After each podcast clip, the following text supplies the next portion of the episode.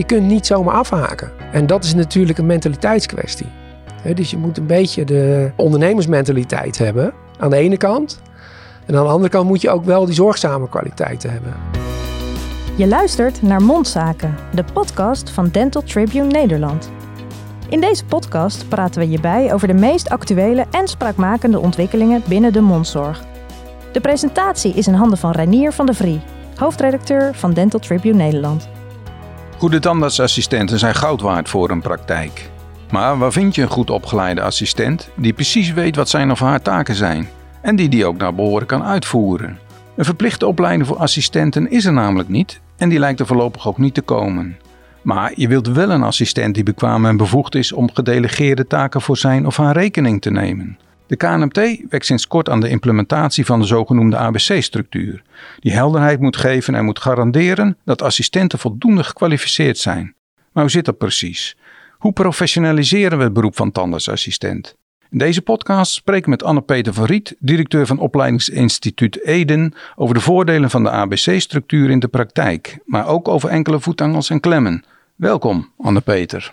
Dankjewel, Renier. Kun je in een uh, paar zinnen jezelf introduceren en uh, vertellen wat Eden doet? Ik ben dus uh, Anne-Peter van Riet. Ik ben 57 jaar en al heel lang werkzaam in de tandheelkunde. Niet als standaard of als mondhygiënist, maar eigenlijk in diverse bedrijven. Begonnen met Famet en in 2004 met Edin. En Edin heb ik niet zelf opgericht, maar dat heeft Jack Ploy gedaan. En Jack Ploy is een tandarts uit Berg op Zoom destijds. En daarvan heb ik het bedrijf overgenomen. En uh, ja, ik ben zelf helemaal, kom helemaal niet uit de tandheelkunde eigenlijk. Ik ben meer marketeer van, van huis uit.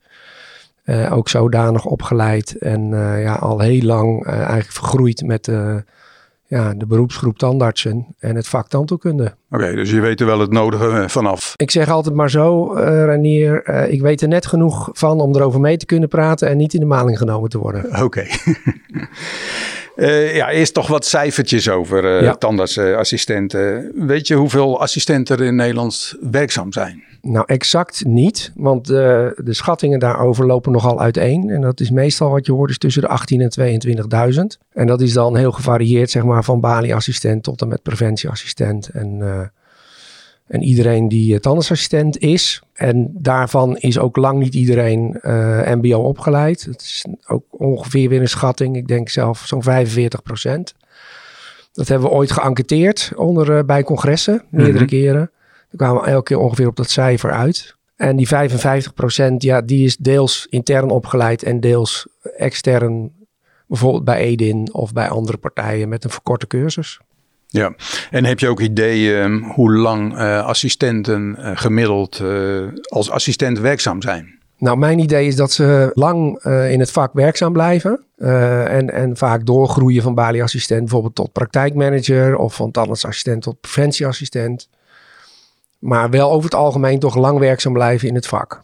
Zo ja. af en toe eens van praktijk wisselen misschien, maar... En hoeveel assistenten leidt Eden jaarlijks op? Nou, we hebben uh, ongeveer zo'n 150 tandartsassistenten die echt van nul af aan beginnen. Die we opleiden tot tandartsassistent. En daarnaast hebben we natuurlijk zo'n 300 preventieassistenten die we opleiden. Dus die zijn al tandartsassistent en gaan dan een stapje verder. En dan hebben we nog ja, in totaal zo'n uh, 150 paropreventieassistenten die we opleiden. Dus dat komt weer na de preventieassistent.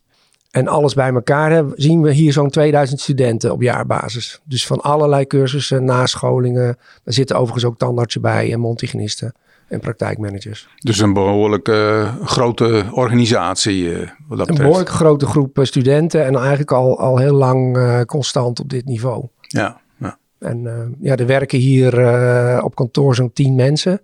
10, 11 mensen op dit moment. En daarnaast hebben we een eigen korps van, uh, van 25 docenten. Dat zijn meest uh, tandartsen dan ook of uh, ook op ander gebied? Er zijn een aantal tandartsen bij, maar de meeste zijn mondhygiënist van oorsprong. En zo'n initiële opleiding, dus van nul af aan beginnen. Ja. Hoe lang duurt dat en hoeveel uren staan daarvoor? nou, daar ben je toch wel een jaar mee bezig, alles bij elkaar. Ehm, wij hebben de opleiding opgeknipt in twee delen. Dus een A1 deel en een A2 deel.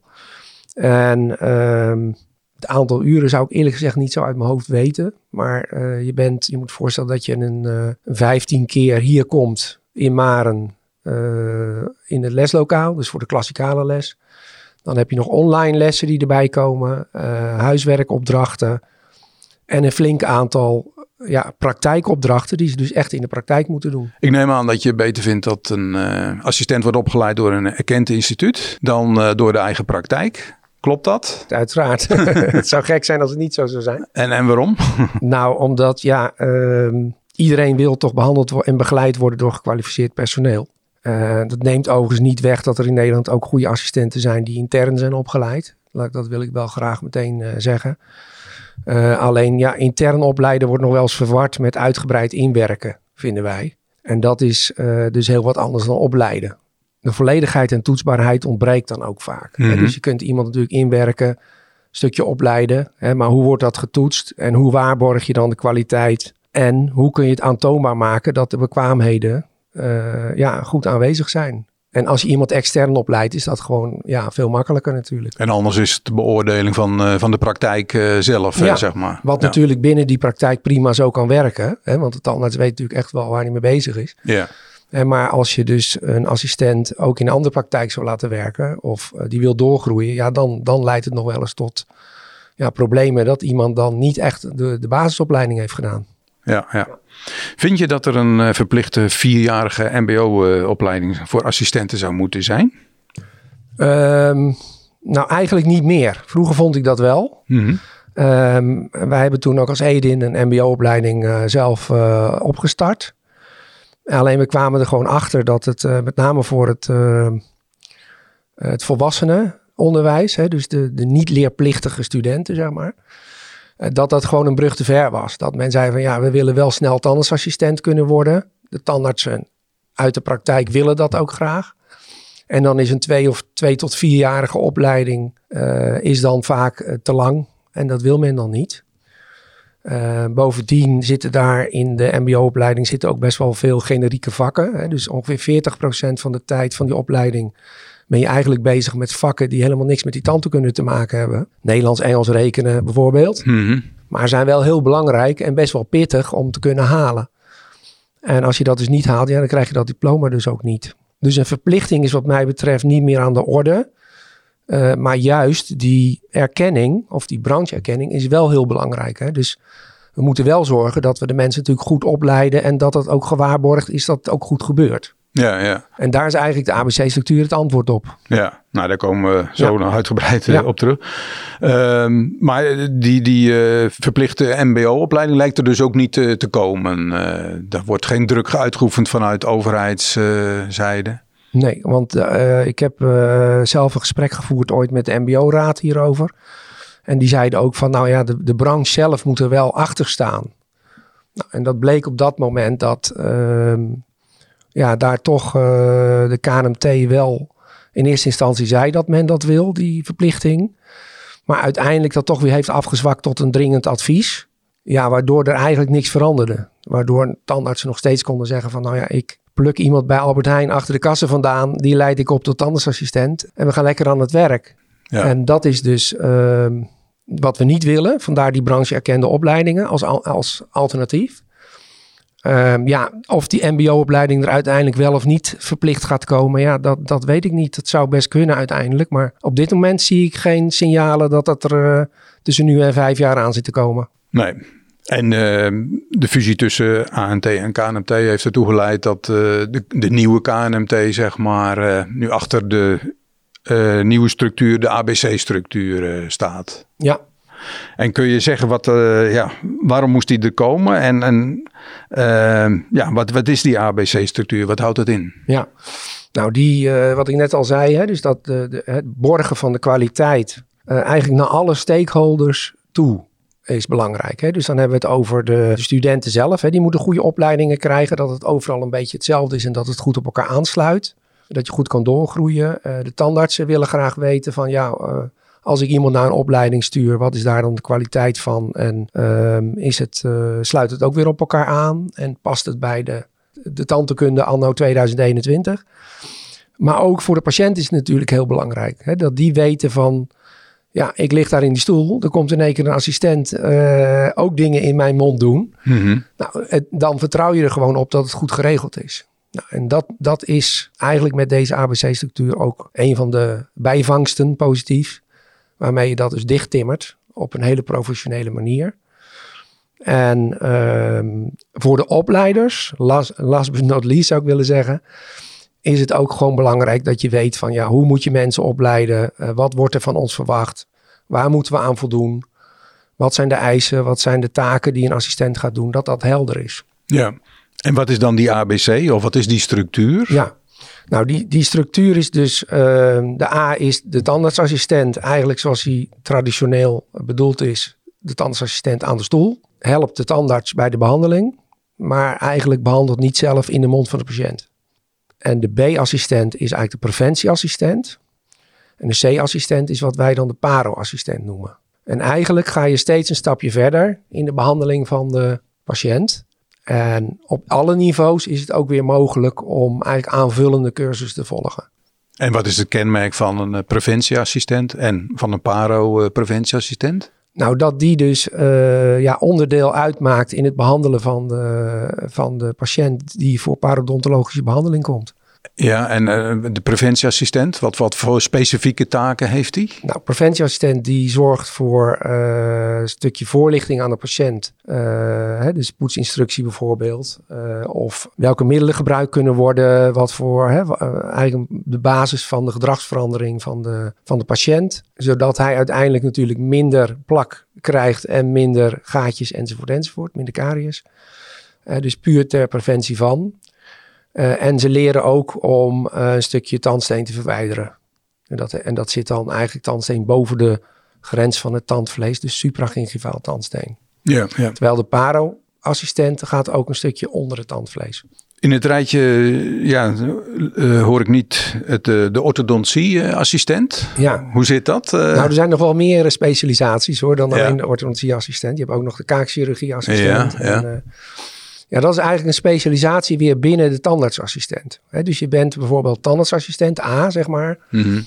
En dan kun je daarnaast nog een aanvullende cursus orthodontieassistent volgen.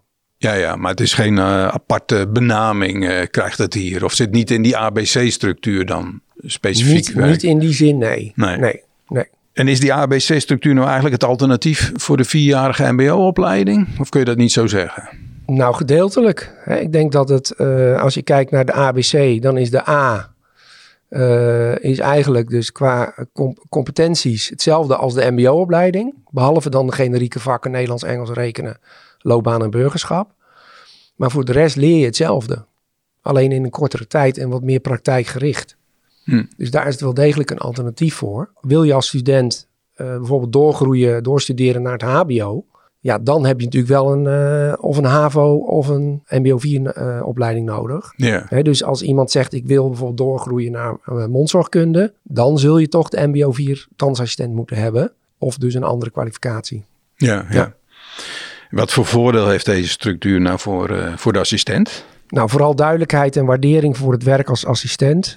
doordat er een brancheerkenning komt en de opleidingen onderling vergelijkbaar worden. Uh, zodat je dus bij de ene opleider bijvoorbeeld de A-opleiding kan doen en, en dan bij de volgende de B. En dat sluit dan goed op elkaar aan. Ja, want andere opleidingen werken die met dezelfde structuur?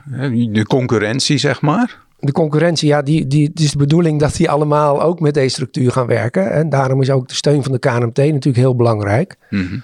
uh, want we hebben uh, deze structuur eigenlijk opgezet samen met de ANT. Het is van oorsprong ook een idee van de ANT zelfs.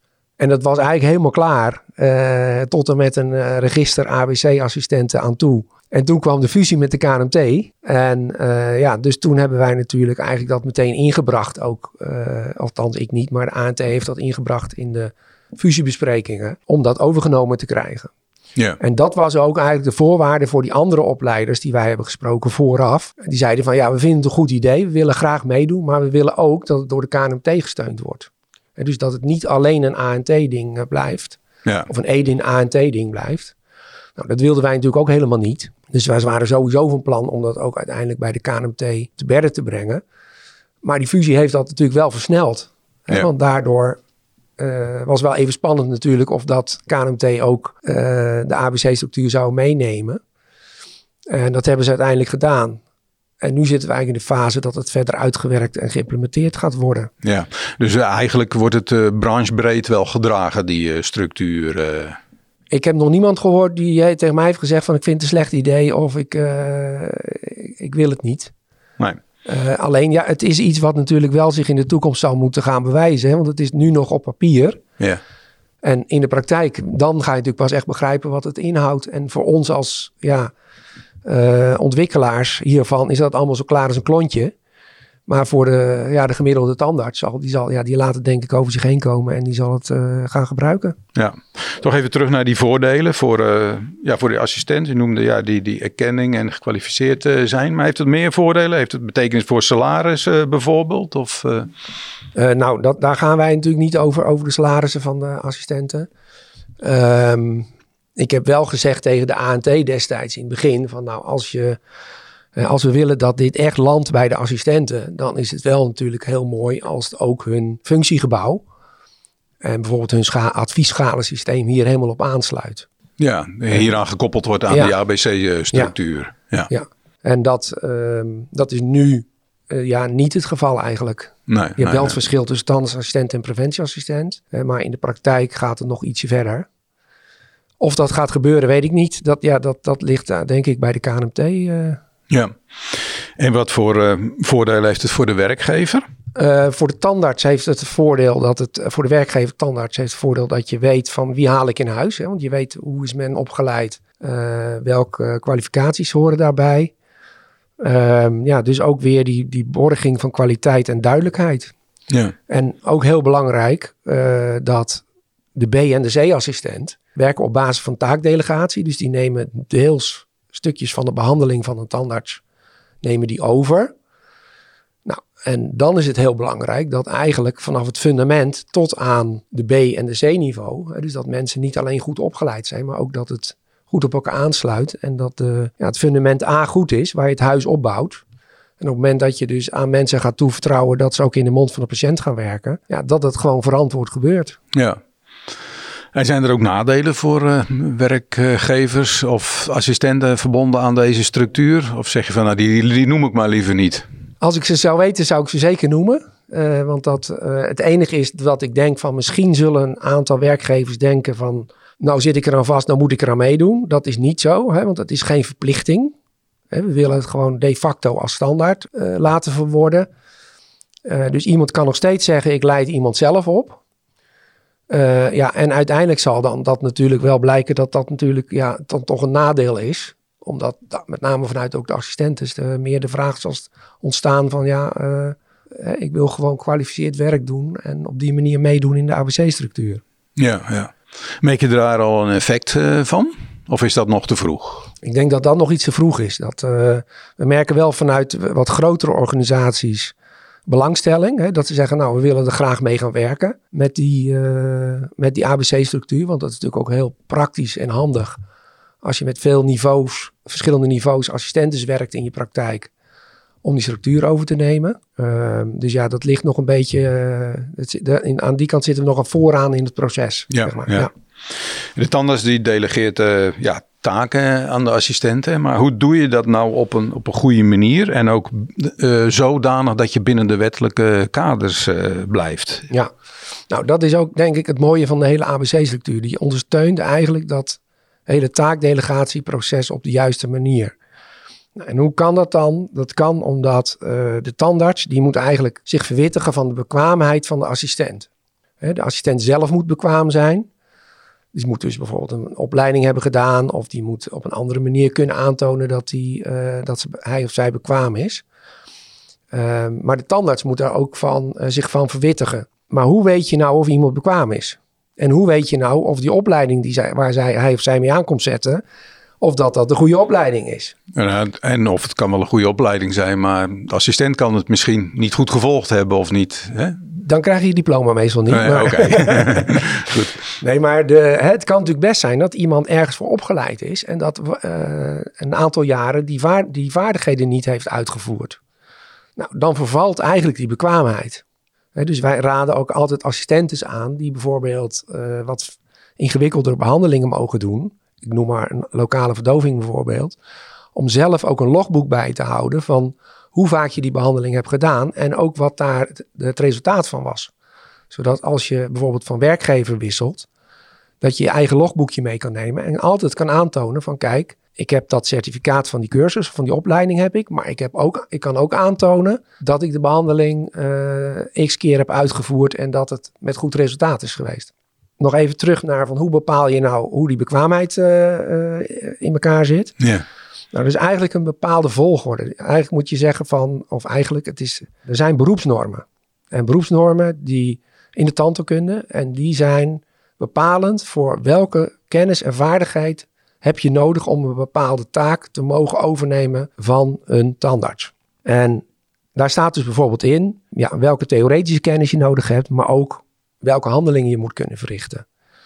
Nou, en dat is eigenlijk weer de basis voor opleiders om te kunnen zien van, nou, als iemand opgeleid wordt voor preventieassistent bijvoorbeeld, welke kennis en vaardigheden moet hij dan over beschikken?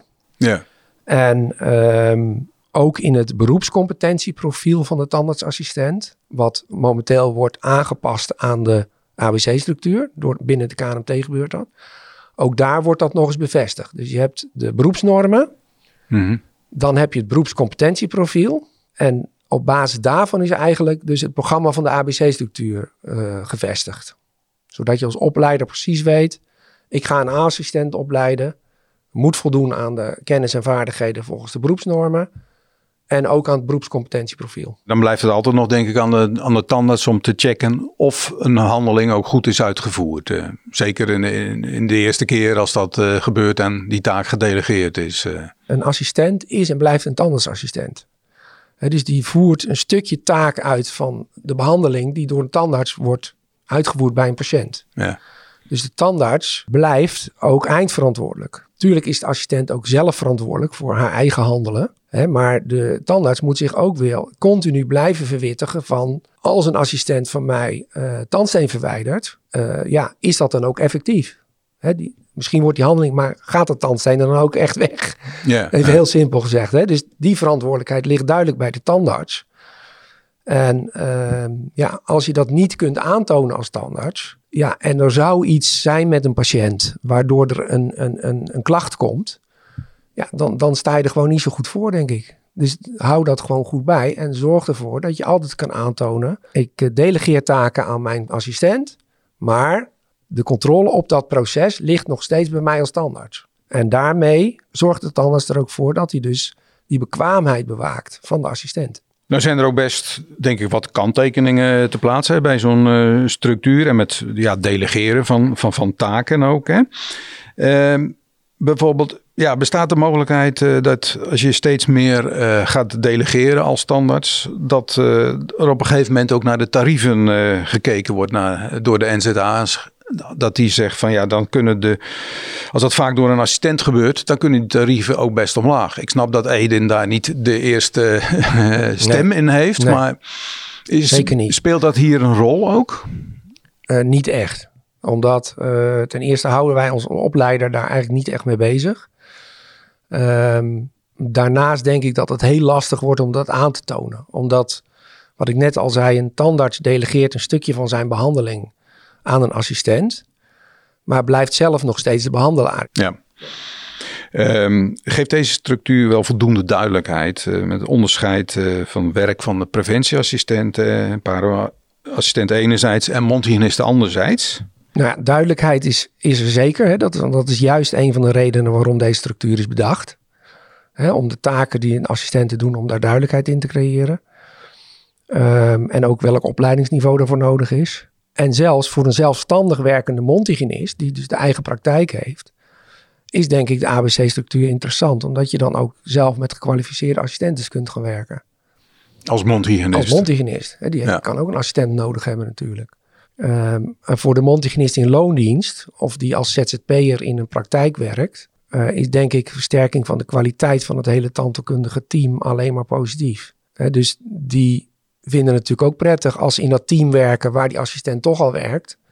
Of die preventieassistent, hè, dat dat ook gewoon kwalitatief allemaal goed en gewaarborgd is. Maar je kunt ook zeggen van ja, de mondhygiënist heeft als een, toch een belangrijke taak ook die, die preventie en, uh, en de mondhygiëne, de instructie. Uh, uh, rijdt dat elkaar, zit dat elkaar niet in de wielen te rijden dan? Nou, het is natuurlijk zo dat een, een aantal taken die de preventieassistent bijvoorbeeld doet, of de paro-assistent, dat kan ook door een mondhygiënist worden gedaan, als die assistenten niet zo zijn geweest.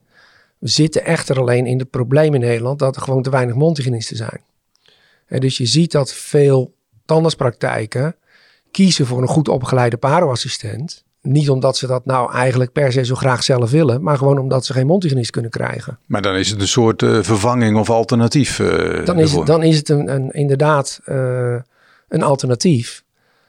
Maar nooit helemaal natuurlijk, hè? want het blijft een assistent. Een, nee, een tandartsassistent is geen mondhygiënist. Nee, van een één jaar hier opgeleid of een vierjarige opleiding als uh, mondzorgkundige of mondhygiënist is toch nog een heel verschil uh, lijkt Dat is ook zo. En uh, mensen vragen me, mij ook wel eens van, nou, waar houdt het werk van de assistent nou op en wanneer begint de mondhygiënist? En dan zeg ik altijd van, ja, die grens kun je niet zo stellen.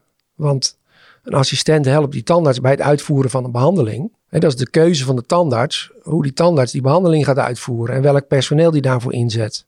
Een assistent heeft dus geen zelfstandige bevoegdheid en mag ook bijvoorbeeld niet zelf diagnosticeren. Nee, nee. Dat is een hele belangrijke. Dat is een belangrijk verschil. Dat is eh. echt het een heel belangrijk verschil. Ja. En uh, daarnaast uh, is natuurlijk die mondhygiënist HBO opgeleid. Uh, en die mag je dus ook qua analytisch vermogen veel meer van verwachten dan van een MBO opgeleid iemand tandartsassistent dus in dit geval, uh, ja, die sterk op de uitvoering is gericht. He, dus die is gericht om een bepaald deel van een behandeling goed uit te voeren. Dat kunnen ze ook verrekte goed. Mm zeker als ze het heel vaak doen. Maar dat is het kenmerkende dan Dat is het kenmerken. Dus de assistent blijft op het niveau van de uitvoering. Mm -hmm. En de mondhygiënist die mag zelf diagnosticeren binnen haar werkgebied. En uh, ja, die moet dus ook over meer analytisch vermogen beschikken. Zou deze structuur er gekomen zijn als er uh, voldoende opgeleide mondhygiënisten uh, waren? Ik denk het wel, want dan nog zul je uh, tandartsen hebben die zeggen: ja, ik kies gewoon voor het delegeren van taken aan assistenten.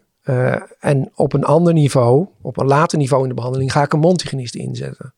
En dus het is niet zozeer, denk ik, de vraag van of er voldoende mond, mondhygiënisten zouden zijn geweest maar meer van of er taken gedelegeerd kunnen worden. dus zolang de wet toestaat dat er gedelegeerd wordt, is die delegatie en de structuur van die delegatie en de waarborging van kwaliteit gewoon blijft nodig. Ja, ja. dat is een belangrijk onderdeel uh, van de tandheelkundige zorg van de mondzorg. Ja. ja. Hoe duidelijk is dit nog uh, voor, de, voor de patiënt? Want die heeft te maken met de tandarts, die heeft te maken met de mondhygiënist. Dat, dat verschil is mm -hmm. al niet altijd uh, duidelijk voor de patiënt. En dan zometeen heeft hij ook nog met drie soorten assistenten eh, te maken, of kan hij te maken krijgen. Ja. Hoe wordt dat uh, probleem opgelost? Nou, het is, het is inderdaad dat, uh, zo dat tegen, uh, in de huidige situatie nog alles, bijvoorbeeld de preventieassistent en de mondhygiënist door elkaar gehaald worden. En dat heeft gewoon te maken met de onwetendheid van de patiënt, zeg maar. He, dus het, en, en het wordt niet altijd gecorrigeerd door de tandarts of door de mondhygiënist of door de preventieassistent als bijvoorbeeld een patiënt een preventieassistent mondhygiënist noemt. Nou, alleen een preventieassistent, die mag zich nooit mondhygiënist noemen, want dat is, dan is hij, eh, pleegt hij een economisch delict, dus dat mag absoluut niet. Um, dus ik denk hoe duidelijker het is, hoe duidelijker het is wat een tandartsassistent doet en wat een preventieassistent doet en wat een paroassistent doet. En als dat allemaal eenduidig in alle praktijken op dezelfde manier gecommuniceerd wordt, dan helpt dat dus bij het eh, verkrijgen van die duidelijkheid. Die er nu niet is, inderdaad. Of onvoldoende is. En hebben jullie daar, uh, reiken jullie daar instrumenten voor aan om uh, dat te doen? Uh, of zeg je van nou, dat is toch een taak van de KNMT of van de beroepsorganisatie en de, nou, de, de praktijken zelf? De, dat is een hele goede vraag. Er komt een, een register van ABC-assistenten. waarbij je dus kunt zien wie is A-assistent, wie is B-assistent, wie is C-assistent. Uh, er wordt nagedacht op dit moment over hoe kunnen we dat ook zichtbaar maken in de praktijk. Zodat een patiënt ook ziet van, oh uh, ja, even heel simpel. Ze heeft het A-speeltje op, het B-speeltje op of het C-speeltje op. Zou een manier kunnen zijn. Ik zeg niet dat dat het wordt, maar even om aan te geven hoe daarover nagedacht wordt. Ja, dus ik denk uiteindelijk als iedereen dat consequent doet, dan geeft het juist meer duidelijkheid. En dat register, voor wie is dat dan te, te raadplegen? Voor iedereen? Is dat openbaar? Nou, ook daarvan, uh, wat mij betreft, zou dat zo kunnen zijn. Maar ik ga er ook daar niet over, want dat is ook, uh, ligt ook meer bij de bestuurders van de KNMT. Hoe ze dat gaan inrichten. En onze invloed daarop zit meer zeg maar, op het gebied van de opleidingen en de kwaliteit van de opleidingen en de voorwaarden die opleiders daar aan, moeten voldoen. Uh, maar ik zou zeker voorstander van zijn om, als iemand het wil controleren, dat dat ergens moet kunnen. Ja. Of je dat nou openbaar moet maken, dat weet ik niet. Want dan zit je ook met allerlei AVG-regels natuurlijk. Maar het kan wel degelijk natuurlijk de hele structuur versterken als je kan controleren of iemand daadwerkelijk uh, ja, geregistreerd uh, preventieassistent bijvoorbeeld is. Ja. Of assistent. Besteden jullie aandacht in, uh, in de opleiding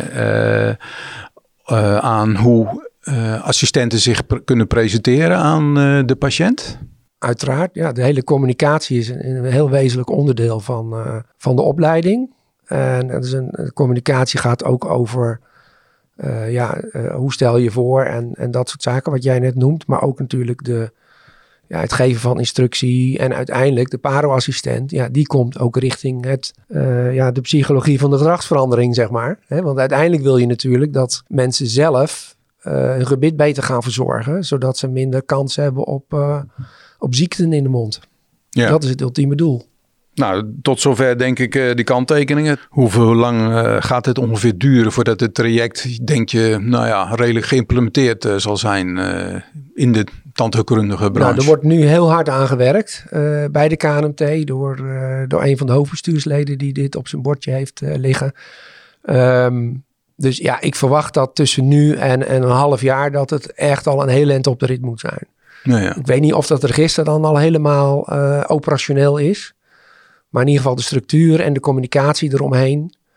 Uh, wat ik begrepen heb van uh, de KNMT is dat er in de NT Dance van nummer drie geloof ik van dit jaar. Uh, dat daar een groot artikel in gaat komen over, over de ABC-structuur en hoe het verder in geïmplementeerd gaat worden. Bij Edin zijn we natuurlijk al veel verder, want wij hebben dit al van begin af aan eigenlijk in onze eigen opleidingsstructuur geïmplementeerd. Dus als je in, op onze website kijkt of in ons programmaboekje kijkt, dan zie je al helemaal die ABC-structuur terug. Voor jullie was het niet eens zo'n grote omslag. Uh, nee. nee. nee. Ja, tot slot nog een aantal vragen. Hoe is er voldoende animo voor het vak van assistent? Nou, ik denk dat uh, gezien uh, het, het, tekort aan tandartsassistenten wat er in Nederland is op dit moment, uh, want er zijn ook, naast dat er te weinig tandartsen en mondhygiënisten zijn, zijn er ook te weinig tandartsassistenten. Mm -hmm. Dus ik denk dat we daar met z'n allen best nog wel even een, een stukje promotie uh, kunnen gaan doen. Uh, want het vak van tandartsassistent ja, is gewoon een heel mooi vak. Je bent in de zorg werkzaam, een gespecialiseerd onderdeel van de zorg. en je hebt enorm veel doorgroeimogelijkheden. Hè, dus het is niet zo van, nou, ik heb mijn tandartsassistentendiploma en dat is het. Nee, het kan zo zijn. Je kunt gewoon lekker A-niveau blijven als je dat wil. Maar je kan ook doorgroeien. En dat wordt nu makkelijker met die structuur dan En dat wordt natuurlijk helder en makkelijk. En uh, dat zie je ook wel bij onze studenten die wij in huis hebben. Dat ze dat vrij snel oppikken. En uh, dat ze ook meer gaan nadenken over van ja, ben ik wel geschikt als een preventieassistent bijvoorbeeld. He, want dat heeft ook een positief bijeffect. Dat je helder maakt van ja, bijvoorbeeld de stap van A naar B, dus van tandartsassistent naar preventieassistent, dat is niet alleen maar een opleiding. Hè? Want je gaat dan ook schakelen van uh, naast de stoel staan en de tandarts helpen, ga je ook zelf in de mond van de patiënt iets doen. Ja, ja. En dat vereist echt andere kwaliteiten dan uh, als je meer uh, aan de stoel als omloopassistent bijvoorbeeld staat of als stoelassistent. Ja. ja. En hoe zit het met de salariering? Uh, dat is toch vaak ook een motivatie om ja, aan een uh, beroep uh, te beginnen of, of te starten en doorgroeimogelijkheden wat dat betreft ook? Ja, ik weet niet of dat bij assistenten zo is. Ik denk dat veel assistenten uh, tandartsassistent zijn geworden omdat ze graag, dat ze toch in die zorg op een of andere manier willen werken. Tuurlijk willen ze ver betaald worden, hè, dat wil iedereen. En ik denk ook dat ja, als de KNMT zijn functiegebouw aanpast aan de ABC-structuur, ja, dan biedt dat ook voor hun weer een stukje duidelijkheid. Maar of de assistent nu het salaris als drijfveer heeft, dat, dat, dat weet ik niet. Hangt ook heel erg van de persoonlijke situatie af van iemand natuurlijk. Hè? Ja, of je ja. hoofd, het hoofdinkomen is, of dat je uh, het een, een, een, tweede baan is van iemand bijvoorbeeld. Of een partner heeft die een hoofdinkomen heeft en je doet dit voor twee dagen erbij. Er zijn natuurlijk heel veel parttimers in aan het werk ook. Ja, ja het is toch uh, niet helemaal mijn expertise, moet ik je eerlijk zeggen. Nee, nee oké, okay, dat is een zijspoor. Wat maakt een assistent tot een goede assistent? Ehm, nou ja, wat mij altijd opvalt is dat een goede assistent vooral over de juiste mentaliteit moet beschikken. Natuurlijk een stukje opleiding, dat moet goed zijn. maar met die mentaliteit doel ik eigenlijk op het verantwoordelijkheidsgevoel omdat je gewoon een essentiële schakel bent in de praktijk. Je werkt niet op een kantoor waar je denkt van nou ik heb hoofdpijn, ik blijf even thuis. Nee, uh, dat gaat niet, want dan heeft die tandarts een probleem, want die mist dan zijn assistent. Dus, dus je zal iets vaker een uh, paracetamolletje moeten slikken als tandartsassistent, denk ik. Um, ik heb ook begrepen dat dat behoorlijk uh, veel gebruikers van zitten in de tandartspraktijk. Oh ja? nou ja, goed, je moet, je moet gewoon door. Je kunt niet zomaar afhaken. En dat is natuurlijk een mentaliteitskwestie. dus je moet een beetje, de, ja, een beetje de ondernemersmentaliteit hebben aan de ene kant. En aan de andere kant moet je ook wel die zorgzame kwaliteiten hebben. want je bent wel mensen, en, mensen aan het helpen die in die stoel liggen. Ja. Nou, dus die combinatie van aan de ene kant dat zorgzame, eh, wat er zeker in zit bij de meeste tandartsassistenten. Anders word je echt geen tandartsassistent als je dat niet hebt. En aan de andere kant, ja, doorzettingsvermogen en uh, ja, de bereidheid om een stukje verantwoordelijkheid te mede te dragen voor het hele proces. Ja. Dat is de goede assistent, denk ik. Tot slot de laatste vraag. De ABC-structuur moet in een aantal trefwoorden leiden tot? Ik denk helderheid en kwaliteitsborging voor alle stakeholders. Dus opleiders, assistenten, uh, patiënten en tandartsen. Dat is denk ik het belangrijkste. En daarnaast biedt het ook uh, perspectief voor de tandartsassistent anno 2021. Oké, okay. Anne-Peter, hartelijk dank uh, voor uh, informatie hierover. Ik weet niet of je zelf nog, nog toevoegingen hebt nou, op dit volgens moment. mij heb ik al genoeg gezegd, toch? Of niet? Denk het wel, eigenlijk. jullie ook heel erg bedankt voor het mogen deelnemen aan deze podcast. Prima. Dankjewel. Dit was Mondzaken, de podcast van Dental Tribune Nederland. Wil je geen enkele aflevering missen? Abonneer je dan via je favoriete podcast-app. Heb je tips, leuke suggesties of vragen over deze podcast? Stuur dan een mailtje naar redactie@dental-tribune.nl. Voor ontvangst van onze krant of online nieuwsbrief kun je je aanmelden op onze website www.dental-tribune.nl. Graag tot de volgende podcast.